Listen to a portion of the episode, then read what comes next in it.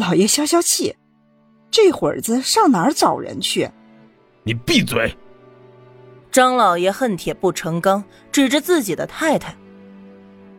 这件事儿根子都是你，是你先得罪了儿媳妇儿，然后儿媳妇儿才愤而离家，儿子找了过去才会。他又想到程玉芬，才会又弄回来一个。今天这一切都是因为你，无知妇人气杀我也。赵胜，赵胜。他又喊管家来：“你带人去上海，把少爷给我带回来，快去！”赵胜一张脸疼得已经麻木了，这会儿又抹上了药油，满面油光，看着还有点恶心。他也不想在老爷气头上讨嫌，但是……敢问老爷，少爷在上海的具体地址是？你这个不中用的狗奴才！我要是知道，还用得着你去找？快去，限你三日之内把人带回来。张老爷怒不可遏，对着管家更加不用客气了，想怎么骂就怎么骂。赵胜也不敢再问，只好领命，去账房支了钱，又点了人，准备去码头坐船去上海。上海这么大，可怎么找啊？想到这儿，他也不禁埋怨少爷。办的都是些什么事儿呢？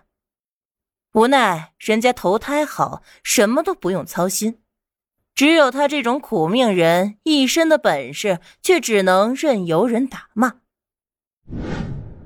不提张家的鸡飞狗跳，程家也是一地鸡毛。程太太听了唐老太爷的那番话，又气又急，抓着程星不住的抱怨，又叫又骂。惹得程星伸手打了他两巴掌。你是疯了不成？都什么时候了，只知道叫嚷不休，能不能动动脑子？老爷，我做错了什么呀？你打我，我不都为了咱们家？程太太捂着脸，呜呜的哭了起来。她不说还好，这一说，程兴是更加的生气。哼，蠢东西！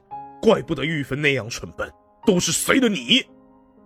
能纵着女儿设计引诱姐夫，我就没见过比你们娘俩更蠢的。从今天开始，你给我安安分分的待在家里，否则我让你滚回娘家去。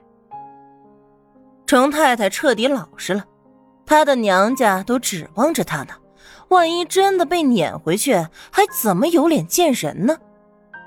此时有下人前来回禀，程兴就问：“小少爷呢？”“回老爷，少爷在学堂呢，说说是不回来了。”下人看着老爷和太太的脸色，小心回答：“不回来了，到底怎么说的？”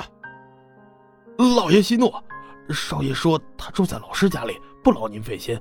您要不把大小姐的事情给处理好。她就永远不回这个家了。好啊，好啊，一个两个的都是白眼狼。程兴气得咬牙切齿，可是没有一点办法。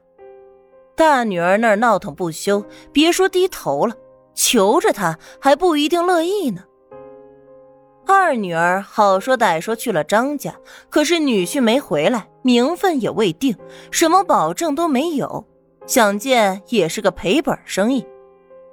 而寄予厚望的小儿子，现在更是根本不和他站在一处，处处维护着那姓唐的，还真是，早知道还不如早早的跟着他做生意，读那些书做什么？人都读傻。天色晚了，程兴一肚子气。本来想着等儿子回来，父子两个好好的谈谈，一定要让儿子明白当前他家面临的处境。可是听说了下人回禀的话，什么念想都没了，气得饭也没吃，躺倒在床上就睡了。此刻的他根本就没想到，真正生气的在后头。今天面临的这点气算什么呢？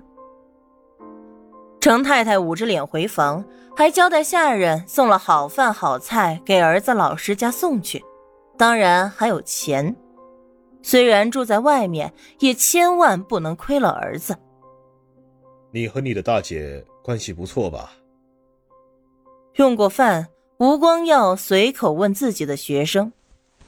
程子龙挠了挠头，在父母那儿，他也算是个有主意、有主见的少年。可是这会儿当着他老师的面则露出了一点孩子气。他想了想，摇了摇头。我大姐在家的时候，我们并不经常在一块。那时候我还小，不懂事儿，并不觉得有什么不对。等到她出嫁以后，更加没什么交集了。她几乎不回家，我也大多数时间都在学堂，所以按照这么来说，关系没有很好。吴光耀听完，微微颔首，倒了杯茶，递给自己的小弟子。程子龙接过茶水，道了声谢。先生是想问？为什么关系不好还要为了他的事儿和父母闹翻吧？哼，小机灵鬼！吴光耀穿着一身青色长衫，高高瘦瘦的，见着小弟子一言戳破了他的想法，笑着伸手摸了摸他的头。那你说说看，怎么想着要为了你大姐出头？我想老师教过你什么是利益，要怎样维护自己的利益。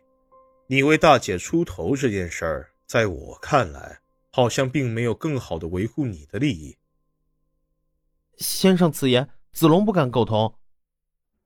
程子龙严肃起来，稚气未脱的小脸上带着罕见的认真。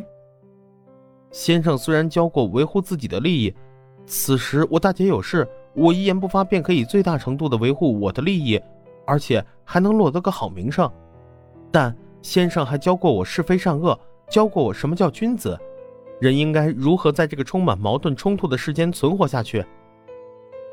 哦，你得出了什么结论？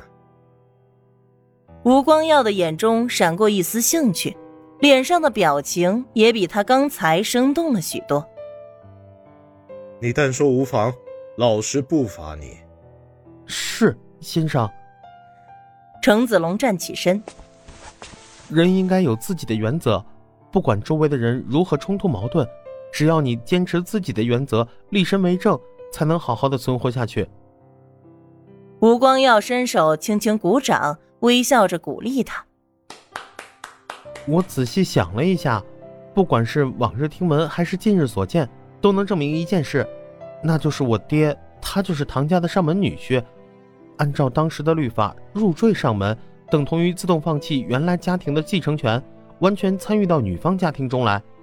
具体可表现为所出子女姓氏归女方，财产也只能听从女方安排。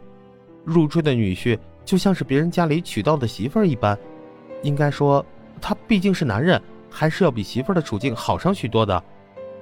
从这方面来说，我们家的确是唐家，而我爹从大妈死后就仗着唐家误人。硬生生把唐家改为了程家，这不就相当于霸占了唐家的家产吗？没人说起的情况下也就罢了，我总想着等我长大了，能支撑起整个家的时候，再给大姐姐补偿。可没想到大姐姐遇到这种事儿，更加没想到二姐姐。家中往日最亲的人，一个个都露出了丑陋的一面，我无法接受，实在没有办法默认和他们同流合污。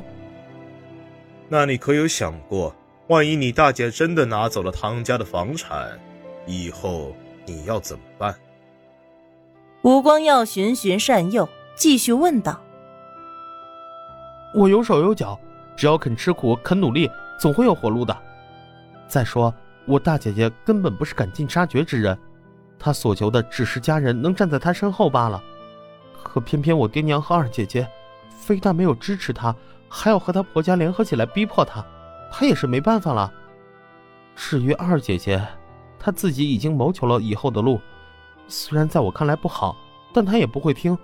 个人管个人吧。我爹娘手里有些积蓄，只要俭省些，日子不会太难过的。何苦撑着一个大架子？其实能省下不少钱呢，早晚要被那些蛀虫给掏空了。